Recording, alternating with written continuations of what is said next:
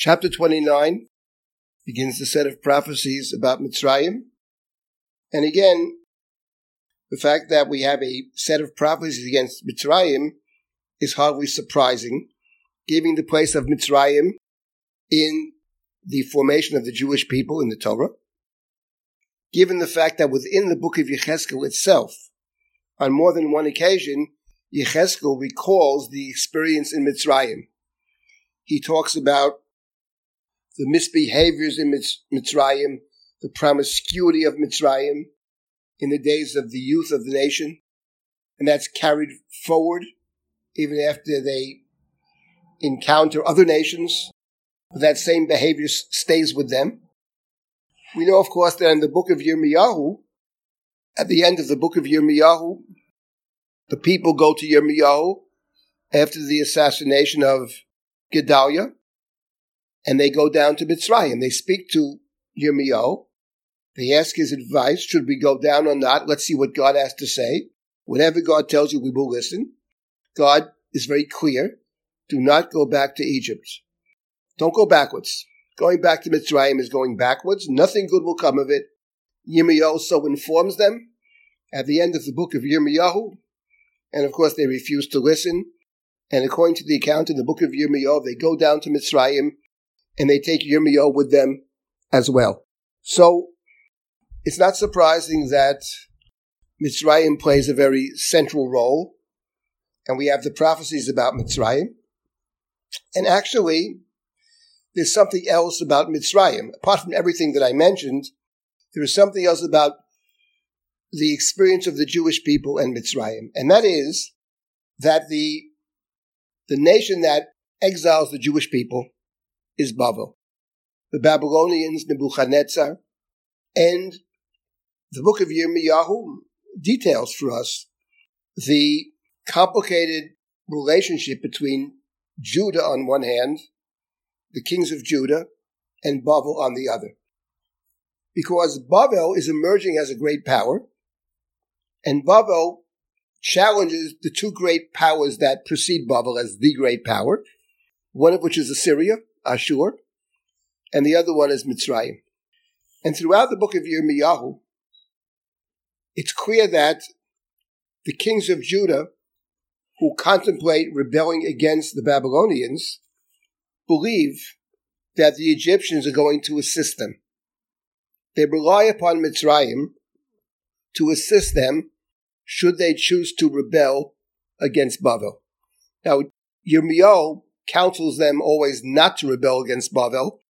Don't go that path. Don't rely on Mitzrayim. They're not going to help you. But of course, the kings refuse to listen to Yirmiyahu with very dire consequences.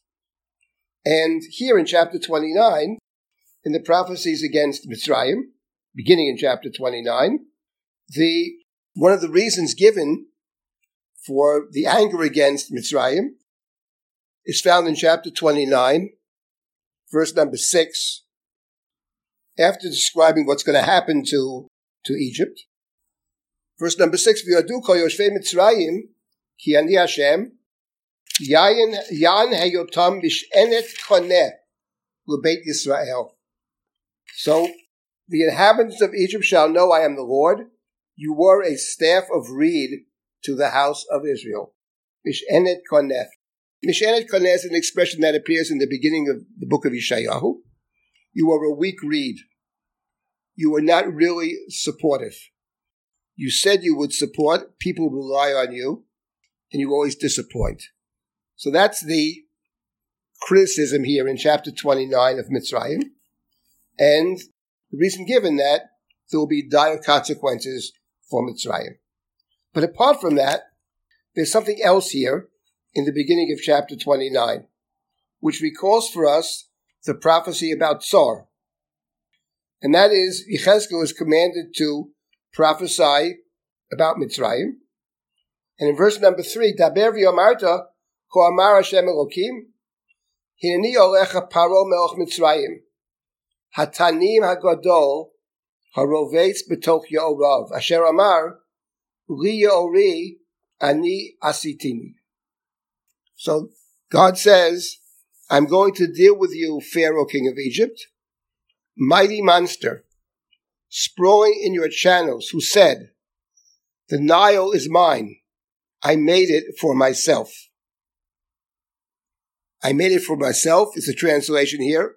I have created it. So what's interesting is that here Pharaoh, the king of Egypt, is described as someone who claims that the Nile is his and that he is the creator. Ani asitini. I made it. Which of course recalls for us the previous prophecies concerning Tzor. There too was interesting. The focus is on the waters. The great Tanin, right? The great monster. The Tanin in the Torah is, of course, a serpent and parallel to the snake. So in each of these cases, the crime is someone who sets himself up as God's equal, not a human being, but a God. And for this reason, Yecheskel was to call out Mitzrayim, and specifically Paro. He's going to be trapped. He's going to be taken out of the Yar.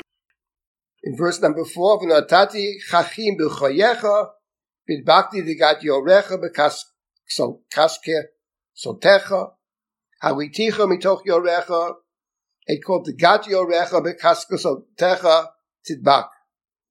I'm going to put hooks in your jaws and make the fish of your channels cling to your scales. I will haul you up from the channels with all the fish of your channels clinging to your scales. So there's going to be an attack upon Paro, which takes place in the Yar. It reminds us very much of the plagues. The first plague, of course, is the plague of blood. The waters of the Nile turn to blood. Then we have the plague of the frogs. And the Nile was seen as, and was in fact, the source of power. There are a few famines in Egypt because there's always water. So Pharaoh sees himself very much as the creator, the Lord, and that's the critique of Paro and the punishment that will fall upon Paro and also upon Mitzrayim. Now, what's interesting in this chapter is that at the end of the chapter, it describes what's going to happen to, to Egypt. Egypt will be desolate. And then at the end of the chapter, the two interesting features about chapter 29. Firstly, we are told in chapter 29, verse number 13, Kol Mar Hashem Elokim, Miketz Arbaim Shana, Akabeset Mitzrayim Min Asher. That after 40 years, says God, I will gather the Egyptians from all the places that they have been scattered. V'shavti et shavut Mitzrayim, v'ashivoti otam eretz patros, eretz mechuratam, v'ayusham ma'amalacha shvala. So there's a promise that after 40 years, they'll be brought back to the land. 40 years is a number of years that strikes us as very interesting. The years of the desert. Now they won't be fully restored to their prominence. They will be brought back as a lowly kingdom, but they will be brought back. That's the first interesting feature. There's a prophecy of restoration concerning Mitzrayim. And now we come to the end of chapter 29, beginning in verse number 17. Vayhi esrim v'sheva shana barishon b'yachad lachodesh hayadvar shemelai lemar. In the 27th year, it's not clear 27th year from when, but the word of God came, comes to Yechezkel. Ben Adam, Nebuchadrezzar melech Bavel, havidet chelo avodah gedola el tzor, korosh mukrach v'chol katef muta. V'sachar lo hayalo uchelo mitzar, al avodah asher avad oleha. So Yechezkel's told that King Nebuchadnezzar of Babylon made his army expend vast labor on Tyre, Sar. Every head is rubbed bald and every shoulder scraped. But he and his army have had no return for the labor he expended on Tyre. They have not been fully successful. Which seems to run up against what it said earlier about Tzor. They will be not. A nenu. Here it says they very much are. Hashem Elokim, Bavel, and Eretz Mitzrayim. So God says to Yecheskel, there's a consolation prize for Nebuchadrezzar. It's called Nebuchadrezzar in the in the not Netzar but Retzar, same person. I'm going to give him Egypt as a consolation. And it will be a, a recompense of his army. Pialto, pulato asher avad ba, natati od eretz mitzrayim, asher asuli, num Hashem Elokim, for what they did for me. They fought against Tyre, they fought against the other nations. They didn't destroy Tyre, they were not fully successful. So as a consolation prize, the land of Egypt. Now there are two things that are very interesting about that statement. First of all, it suggests that the earlier prophecy of Yecheskel is not 100% accurate, which is very interesting. It also further links Mitzrayim and Sar, which is, I think, a very important point. The description of Tzor, the description of Tyre, will once again emerge through the prophecies about Mitzrayim. And we'll see this, how the some of the themes of Tzor reemerge, reappear in the Mitzrayim prophecies. And then the larger question is, what is that all about actually? How does that fit in with the larger message of Sefer Yechezkel? So we'll see as we continue with the prophecies against Egypt, chapters 30, 31, and 32.